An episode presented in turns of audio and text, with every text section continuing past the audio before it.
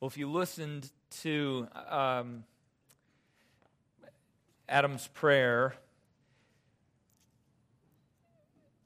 he gave away my ending to my sermon in the timing of the shaking of the earth, perhaps by purpose. I'm guessing not on purpose. Uh, but uh, certainly, as we consider, we'll notice at the end some of the language of the current receiving of the kingdom of God and what is at work in the current shaking of the earth.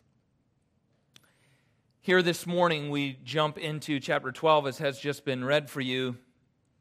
And this is the fifth and final warning or exhortation passage to the church that warns the church regarding the issue of apostasy. Some of the question for us has been as we approach maybe this final warning or exhortation passage from the apostle to the church is the question again just by brief review of why is it that the Lord speaks? God has spoken to the church with warning or threat for their perseverance.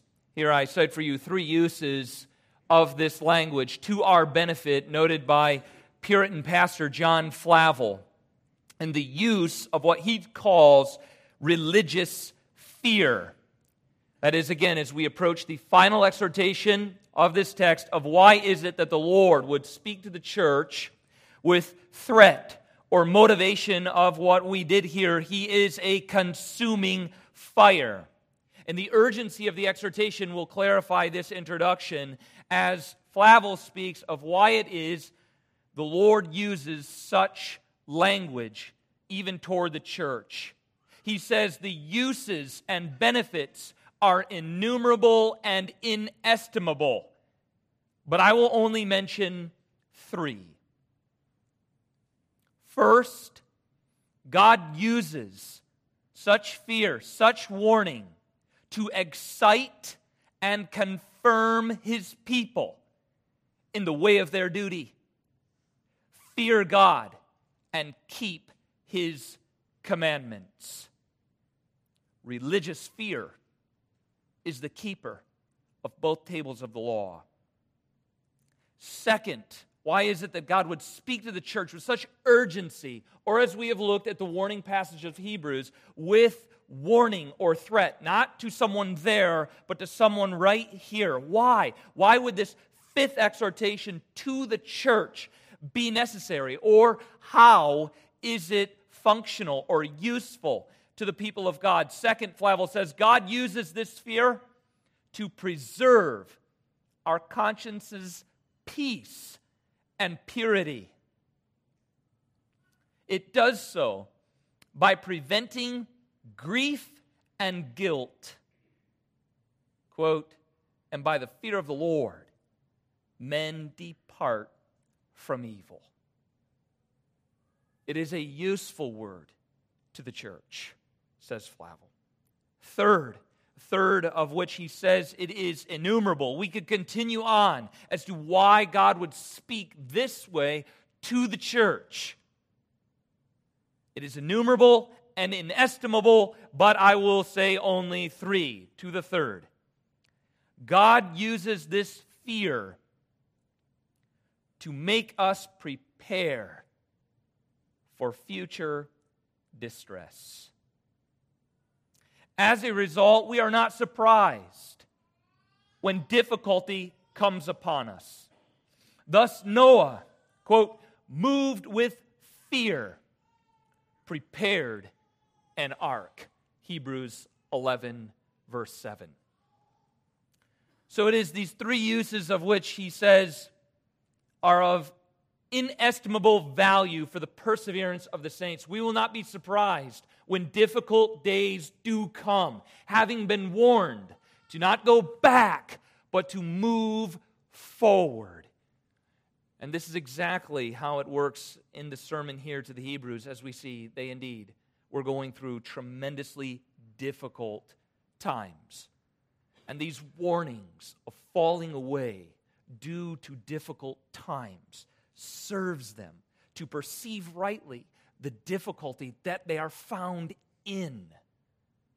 with that high definition worldview of faith that God is at work in and through difficult circumstance, trial, and tribulation, namely of what we see in early portions of chapter 12, that we would share in his holiness. Thus, we are not surprised when they come, but by grace we persevere through them by faith. And this is the final portion, then, as I said, and the fifth exhortation to the church to persevere, to continue moving forward to God's response of revelation in Christ.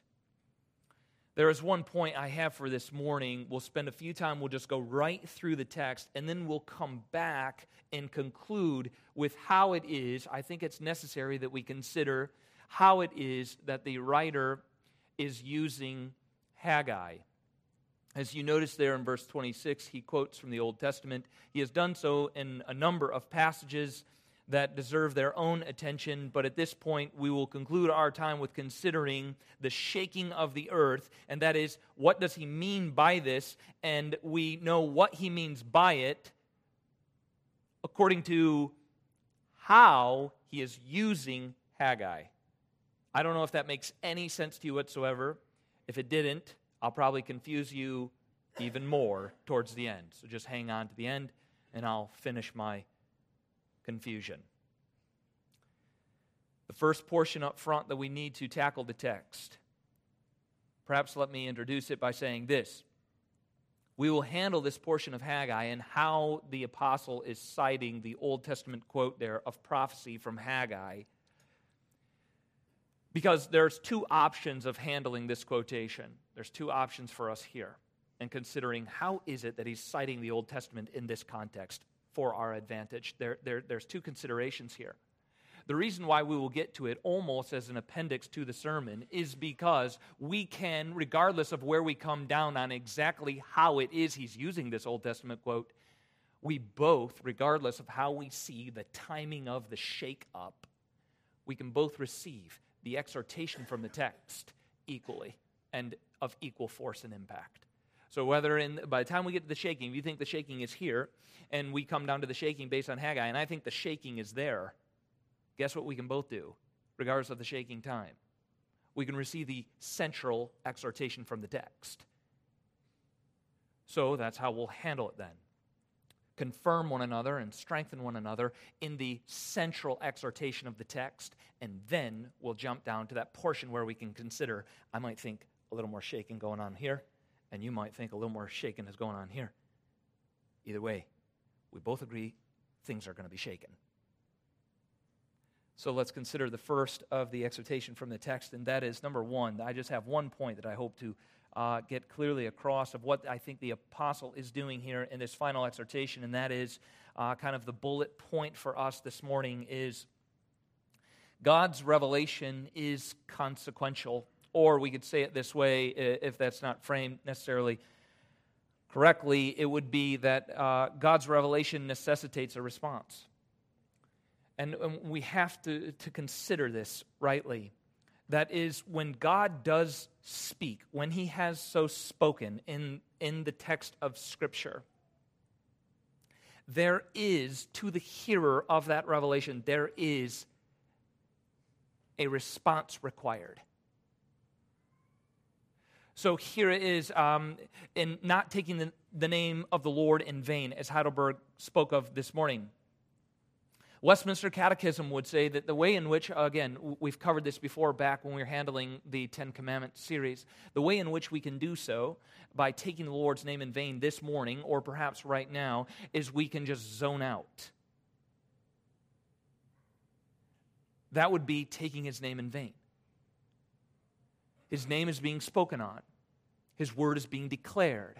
He himself is communicating through the text by the power of His Spirit, and I zone out. I am taking upon that name, I am doing it in vain. I belong here. I'm his child. I am of his people, and I'm not listening. Then I'm taking his name, which is declared to me, in vain. It is of no consequence to me. That is, every time the word is spoken, there is a consequence tied to it, or it necessitates a response on the hearer. That's the first and only point that we have to consider this morning. I think is evident from this text that, again, God's revelation, anytime He is revealed, it is consequential for the listener. There, it necessitates a response. It necessitates a response in two ways. Number one, consider it forbids rejection. Look at the text with me as we consider it God's word, as it is spoken, necessitates a response. That is, all of us in here, hearing this word, are required to give a response to what is being spoken. And there are two of them. Number one, it forbids rejection. Again, looking at the text, verse 25, see to it that you do not refuse him who is speaking.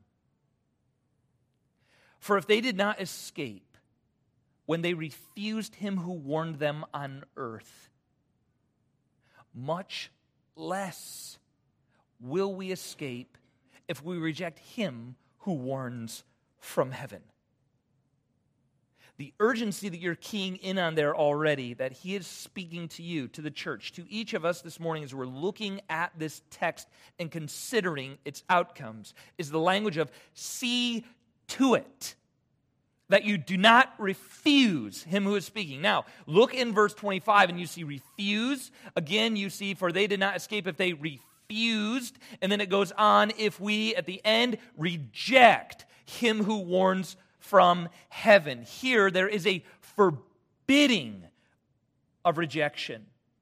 And his argument here in the context of what we looked at last week, from 18 all the way down through 29, is this issue of law and gospel. And it is that whether it is God's revelation in the law or his perfect and final revelation in the gospel, either one that he has been expounding upon, as we looked last week, 18 through 24, law and gospel, whether it is God's revelation in the law or his perfect and final revelation in the gospel, both revelations, both words from God, forbid rejection and refusal and eliminate any sense of indifference. That is for each of us in here this morning. Let us do away with any notion that there is provided us a place of neutrality in hearing the word of the Lord.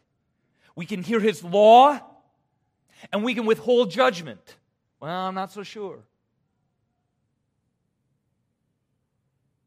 And in that estimation, in that judgment that I've passed, I can say that I have not passed judgment and I am just simply indifferent. I'm not sure. I remain neutral to the word that I have heard. The text eliminates any sense of I'm not judging it. I'm not, I'm not considering it in a manner that causes consequence for me. I remain indifferent. The apostle is clear there is no place for indifference. And there is a forbidding of the rejection of the word of revelation. Do you see? Just consider with me in the text.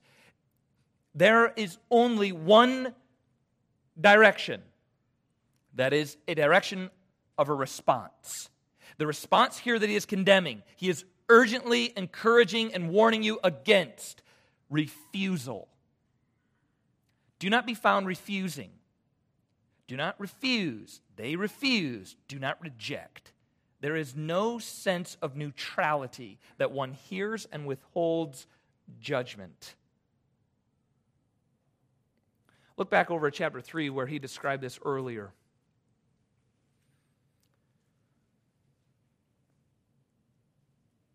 Chapter 3, beginning in verse 7, we'll just kind of jump through the text real quickly as we notice again, he is speaking the same exhortation to the people of God. This warning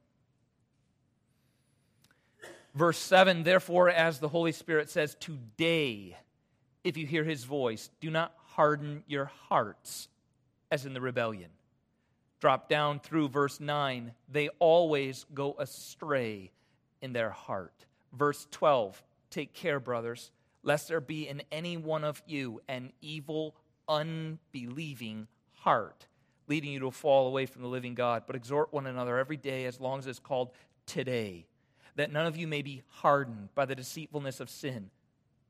He continues, verse 15, as it is said, Today, if you hear his voice, do not harden your hearts as in the rebellion.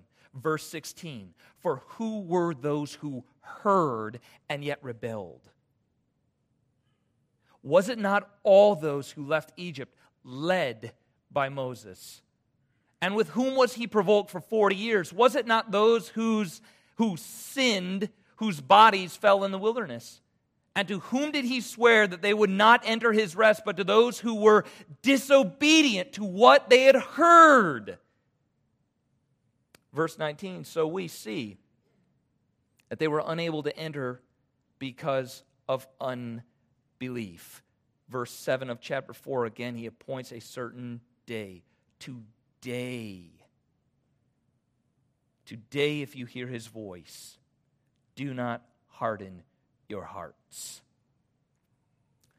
Back in our text, that is clear here in chapter 12. It is the same at any point in history when the word of the Lord is revealed, whether it be in law, as it was there in that text of verse 3, or it is here expounded in the gospel. Both forbid rejection, refusal, and eliminate a spirit of indifference. I'm here, I'm listening, and I withhold my judgment. I'm not sure.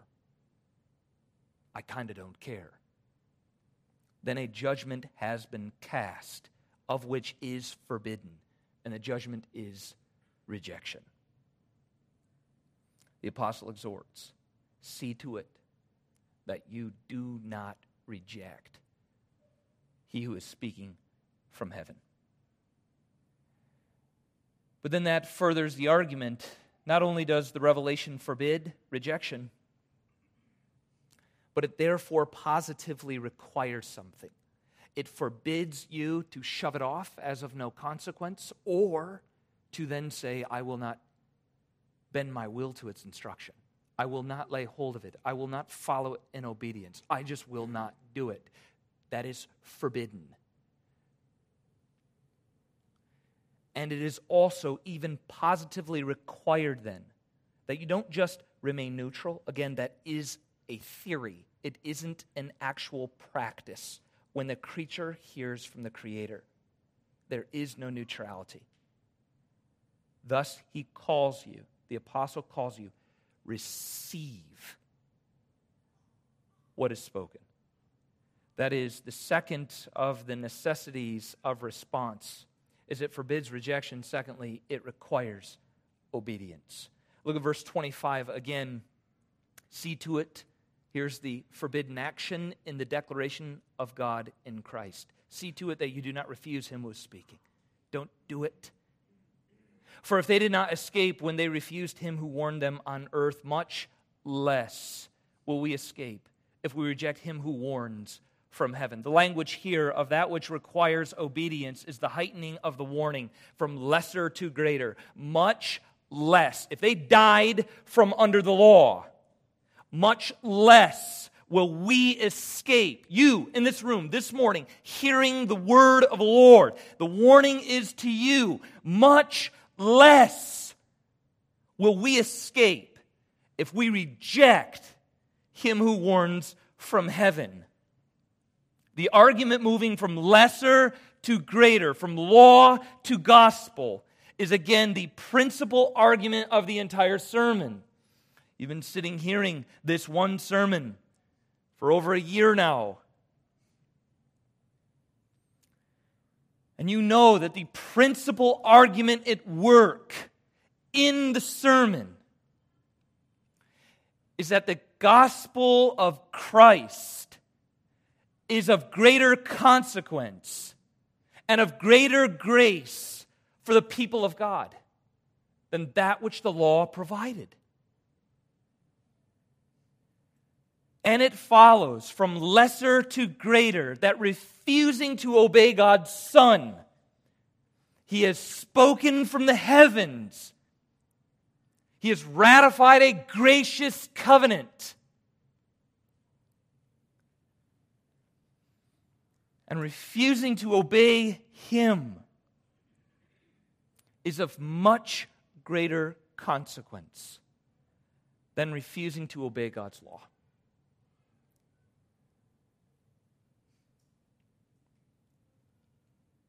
Warning to the church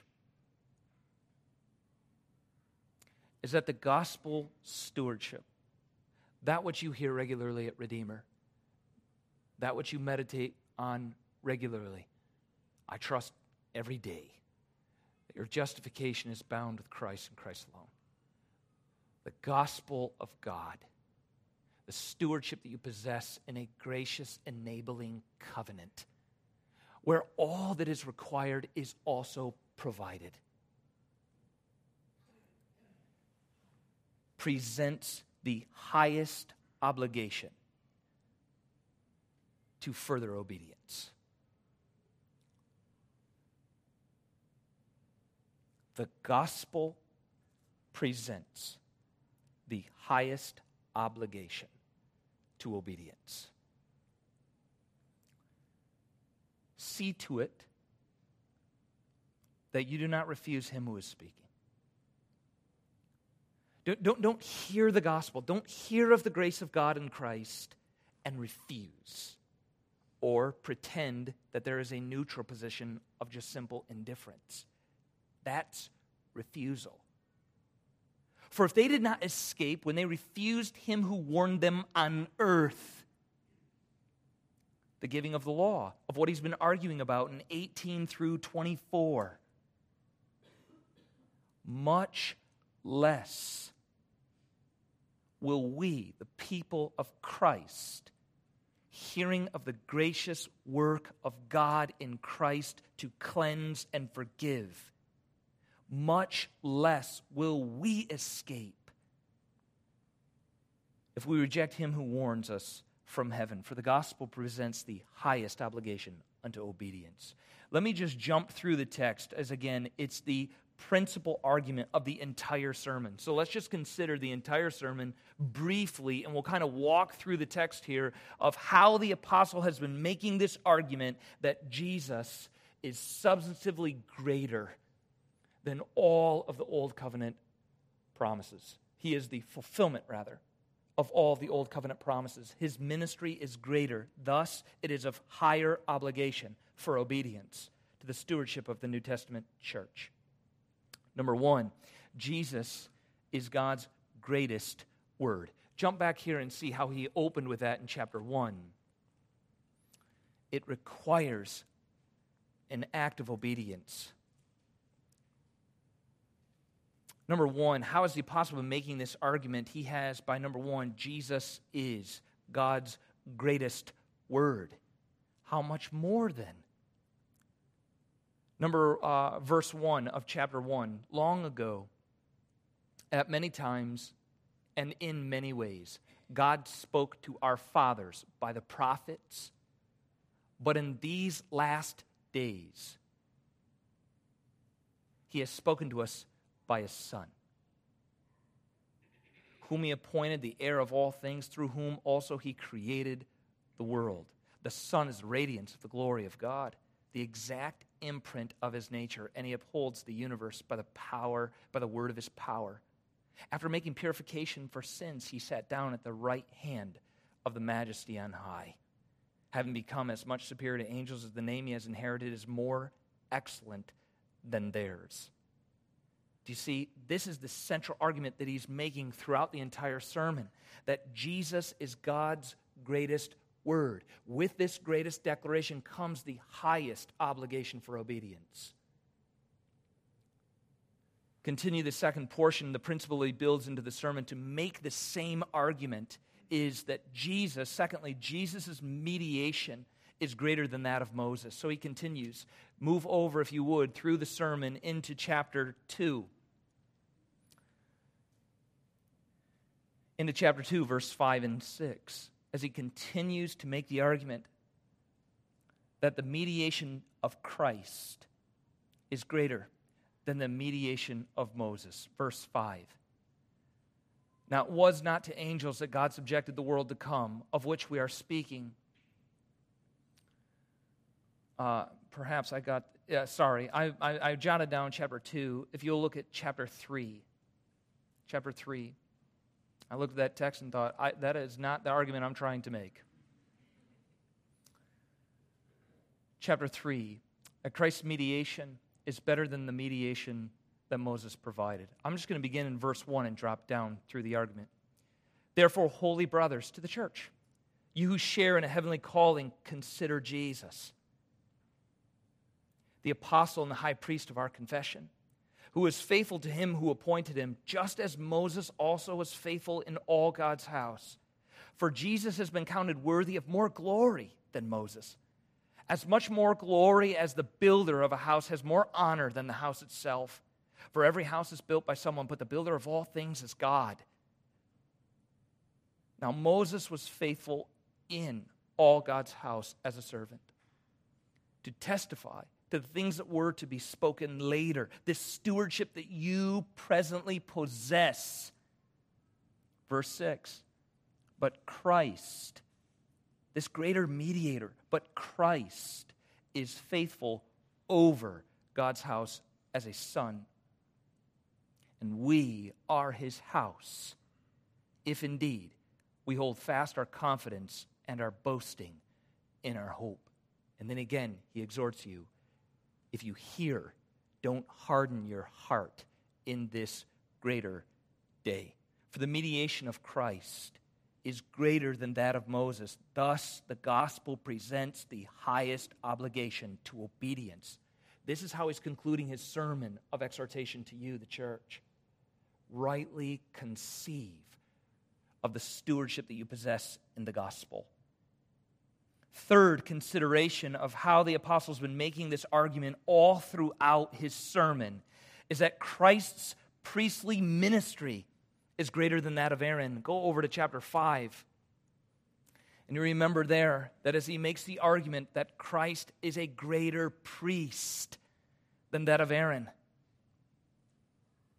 Verse 1 of chapter 5 this is the ministry you, believers, this morning possess, and it is of the highest obligations to hear it and to heed it, to receive it, to rest in it, and to persevere by its enabling strength. Christ is a greater high priest. Verse 1 For every high priest chosen from among men is appointed to act on behalf of men in relationship to God, to offer gifts and sacrifices for sins.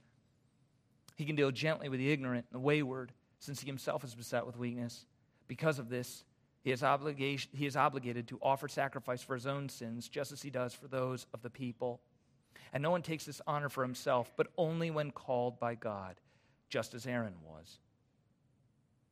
So also Christ did not exalt himself to be made a high priest, but was appointed by him who said to him, You are my son. Today I have begotten you. And he says also in another place, You are a priest forever after the order of Melchizedek. In the days of his flesh, Jesus offered up prayers and supplications with loud cries and tears to him who was able to save him from death. And he was heard because of his reverence. Although he was a son, he learned obedience through what he suffered. And being made perfect, he became the source of eternal salvation to all who obey him, being designated by God a high priest after the order of Melchizedek. So it is in the priestly ministry of Christ that it remains forever and is the source of eternal life to all who obey him. The call and revelation of the gospel requires obedience. Number four, the, la- the fourth argument of five that he has been making throughout the sermon, which is the principal argument that Christ is much greater than all of the old covenant ministries. His blood, number four, his blood is of the greatest efficacy. Look over at chapter 9 as he continues to build this argument of the beauty and the power of Christ chapter 9 that the blood of Christ is of the greatest efficacy. I'll begin at verse 11 and read down through the argument ending verse 14. If you join with me looking at verse 11. But when Christ appeared as a high priest of the good things that have come, then through the greater and more perfect tent, not made with hands, that is, not of this creation, he entered once for all into the holy places, not by means of the blood of goats and calves, but by means of his own blood. Do you see the heightening and moving from old covenant to new covenant? The blood of the greatest of efficacy, by means of his own blood, thus securing an eternal redemption. For if the sprinkling of defiled persons with the blood of goats and bulls and with the ashes of a heifer sanctifies for the purification of the flesh, how much more? This is the principal argument that he is making this morning that he is warning the church that the call and revelation of the gospel requires obedience of the greatest of measures. How much more will the blood of Christ? who through the eternal Spirit offered himself without blemish to God, how much more will it purify our conscience from dead works to serve the living God? And the final argument that flows from the efficacy of Christ's blood that surpasses anything in the old covenant is made that indeed it is that. His covenant is of the greatest of grace. His new covenant is of the greatest of grace. Look at the argument he just immediately flows into verse 15. Therefore, he is the mediator of a new covenant, so that those who are called may receive the promised eternal inheritance, since a death has occurred that redeems them from the transgressions committed under the first covenant. So it is the greater covenant is in Christ's blood. This is the argument that he has been making from chapter 7, chapter 8, chapter 9, and chapter 10. I don't say all this so that you could outline the book of Hebrews. So go home, maybe follow me, listen online, and be like, okay, what was that outline? I know that, that that's not the purpose. The purpose is you would see this is the principal argument at work in the book. It's not like a word in isolation. The author thought up a good word and gave one right here at the end He is developing the supremacy of Christ throughout the entire sermon. That we would see to it, that we don't refuse it, but would see its beauty and receive it and obey the commands of Christ. His blood is of the greatest of efficacy. It doesn't cleanse the body, but the conscience.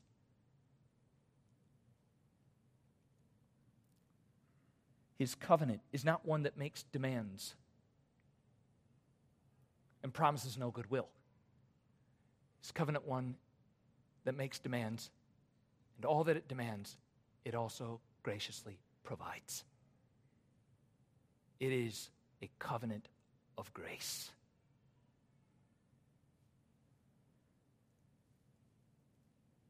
So, to conclude the portion on how the gospel, that is, that God's revelation necessitates a response.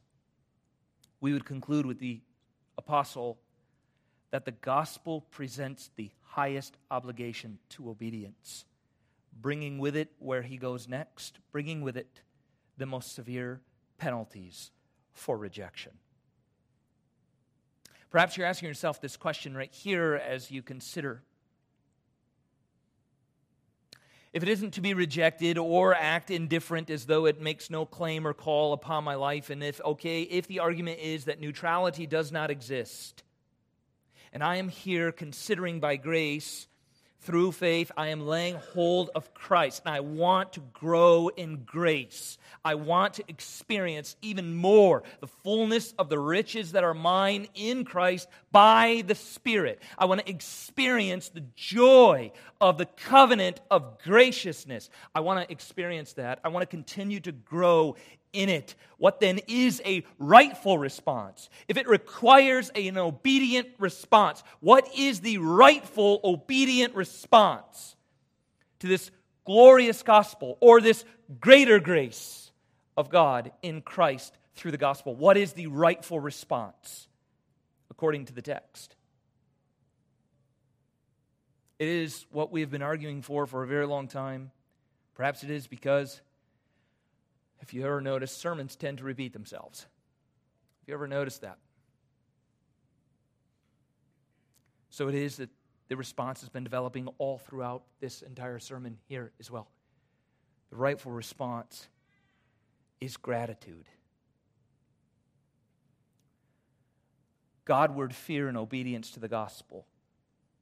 What he's been developing from 18, now he'll conclude this morning in 29 that a Godward fear in the gospel is displayed. This is the right response. This is how it is lived out. This is how it is obeyed in a grace driven life of gratitude. How do I get that? Look with me at verse 28. He supplies our time of application. He just buttons it up right there quite nicely. Therefore, if this be the case, see to it you don't reject. It is of the highest obligations of obedience and perseverance. Therefore, with the heightening and the beauty of the covenant of grace that is your stewardship that we have by faith through Christ, let us be grateful. Gratitude. Let us be grateful for receiving a kingdom that cannot be shaken. And thus, let us offer to God acceptable worship with reverence and awe, for our God is a consuming fire. One author states it this way gratitude in this present life is but the beginning of that thanksgiving which the redeemed multitude will express eternally in the heavenly kingdom that is to come. Gratitude in this present life is but the beginning of that thanksgiving which the redeemed multitude will express eternally in the heavenly kingdom that is to come. There are two elements here that gratitude constrains us toward. There are two statements here in the text we need to consider. First one, gratitude constrains me, or what then does a life of gratitude look like? One that is Godward in its fear and its orientation. It is driven on by the gospel, not simply of selfish fear, but it is a grace driven life manifesting itself in gratitude. What does gratitude then look like in this text? If we were to define it even further, number one, gratitude constrains us to offer our lives in worship. Do you see that? Let us be grateful. What does gratefulness look like in this present age, in these last days? It looks like our service of worship. Let us offer to God acceptable worship. This is mirroring Paul's language of Romans 12, 1 and 2, the language of living sacrifices, holy and acceptable to God, which is your reasonable service of worship, Paul says in Romans 12. 1 and 2. It means my life is not my own, but I have been bought with a price.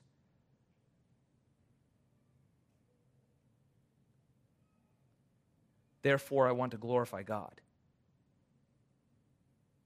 in my body. Secondly, it is a call to maintain proper distinctions. The distinctions between God, who is the Redeemer, and myself, who is the redeemed. God, who is the Lord, and myself, who is the servant. It is a properly oriented life that recognizes God is the creator and I am the creature. Therefore, that flows from my life that He has so created and does actively govern is a life of sacrifice. One that is born out of a spirit of gratitude. One that by grace pursues behavior and attitude that is holy and acceptable to God.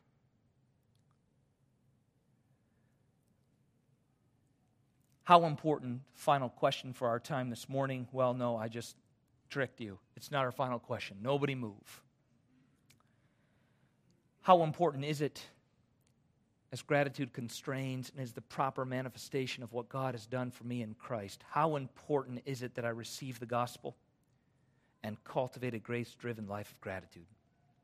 How important is this issue? Again, if I, if I have made any argument to you this morning, you now are asking this question because there is no one in a place of neutrality that doesn't have to act or respond to the revelatory word. So we ask, how important then is it that I receive the gospel and cultivate a grace driven life of gratitude? Verse 29 is where we find our answer. How important? He concludes with this word of warning for our God is a consuming fire. See to it that you do not refuse him. Rather, be grateful.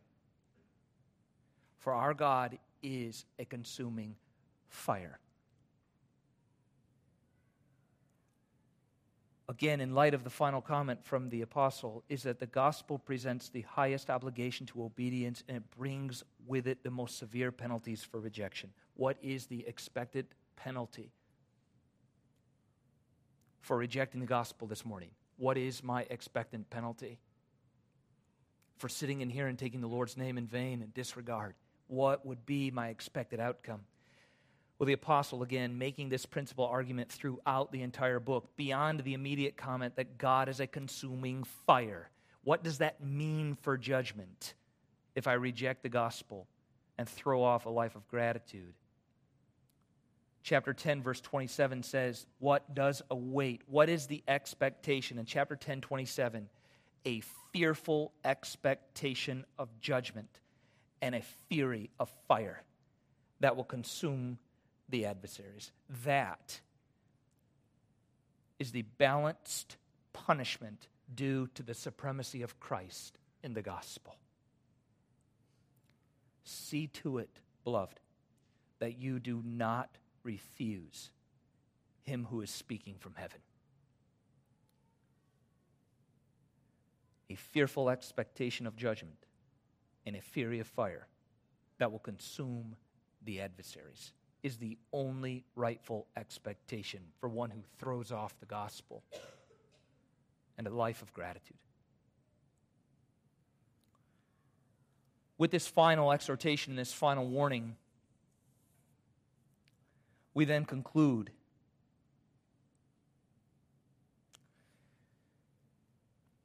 The second portion of our time this morning. Whether we find the shakeup of the earth occurring here or here, we both receive that the gospel stewardship has the highest obligations for our obedience and brings with the shunning of it or the rejection or an indifferent spirit all the same the most severe penalties of judgment. With that in order, then, based on the final expectation or the final exhortation of warning that is at work here in this text to the church. I want to conclude our time with a brief consideration of how the apostles' use of Haggai informs our understanding of the time of the shaking. I will quickly read the text, and then we'll come back and we'll consider the use of Haggai in the text. Verse 25. The, the way of reading this text now is eh, you're able to see it in its thought and its thought flow, and then you're able to consider what is my default understanding, and should I consider it a little bit deeper. Verse 25 See to it that you do not refuse him who is speaking, for if they did not escape when they refused him who warned them on earth, much less will we escape if we reject him who warns from heaven. We're clear on that. Verse 26 At that time his voice shook the earth. But now he has promised, yet once more, I will shake not only the earth, but also the heavens. This phrase, yet once more, indicates the removal of things that are shaken, that is, things that have been made, in order that the things that cannot be shaken may remain. Therefore, let us be grateful for receiving a kingdom that cannot be shaken. There are two views here. If you have read it, you probably are, I would guess, perhaps. Uh, view number two, I am going to persuade you into view number one in the next couple of moments. Maybe not. I would guess everyone's just saying, okay, fine. No, no, maybe not. But I will say that there are two views here on the shaking of the earth. View number one is that it's a present reality that is fulfilled in Christ. It's what the author is trying to persuade us to. That again, the earth has been shaken in the gospel events. View number two is that there is a future reality being discussed here to um, Christ, tied with Christ's return. When he returns, there will be the shaking of the earth and the present, presentation of a new heavens and a new earth. View number one, just briefly. Consider in the text, brief number, uh, consider in the text, view number one, the term says, but now. If you look at the text in verse 26, at that time his voice shook the earth, but now he has promised. The issue here, if we consider but now, when did the shaking of the earth take place? Has it taken place, or will it here be taking place? Is. But now the apostle sees the essence, is my argument.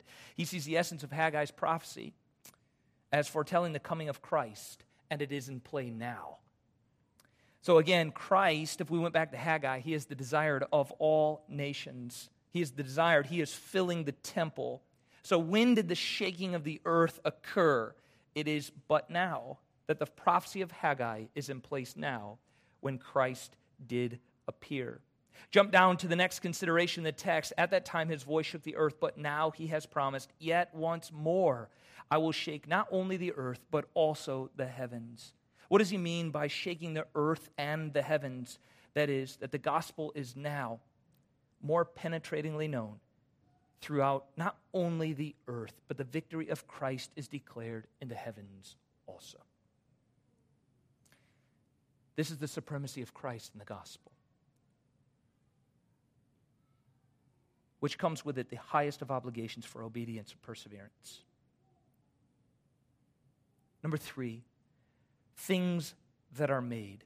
As you say there, perhaps you say at this point, how could it be tied that he is rocking the earth or shaking the earth when it's tied to yet once more indicates the removal of things that are shaken. That is, he describes the things that were shaken. Were they really shaken at the events of Christ? Things that have been created or made? The argument that I would supply there is that the term is better rendered fulfilled or completed. That is, you say, so says you. Not the Bible translators. And I think they got it right. They probably did. I would suggest to you that the term created or made there is better translated fulfilled based on its range of meaning, which again heightens the supremacy of Christ in the gospel to anything we've experienced or they experienced under the old covenant. He has fulfilled the law. In other words, things that are made, he's arguing, is the law and its sanctuary and its sacrifices. It has been rendered obsolete by the word of Christ, by his mediational ministry, by his high priestly work, by the blood that is more efficacious than any sprinkled before him. And it has been done away with and made obsolete by the covenant of grace in Christ. Finally, the issue of shaken. Shaken is the removal of the law with its sanctuary and its sacrifices in the place of permanence of the gospel. There is no going back, beloved. There is no going back under the old covenant, but there is a perseverance of grace in the gracious new covenant given of us in Christ. Finally, the final portion is number five there receiving. The supremacy of the gospel in our stewardship now, verse 25, 28, I'm sorry. Therefore, let us be grateful for receiving a kingdom. When will we receive it? We have received it now. And the rightful response to the supremacy of Christ as being citizens of his kingdom is gratitude. For we, are, we have received a kingdom that cannot be shaken. And thus, with this glorious stewardship of the gospel, let us offer to God acceptable worship, living sacrifices. Let us pray. Father, we thank you for our time in the text this morning. Pray that you will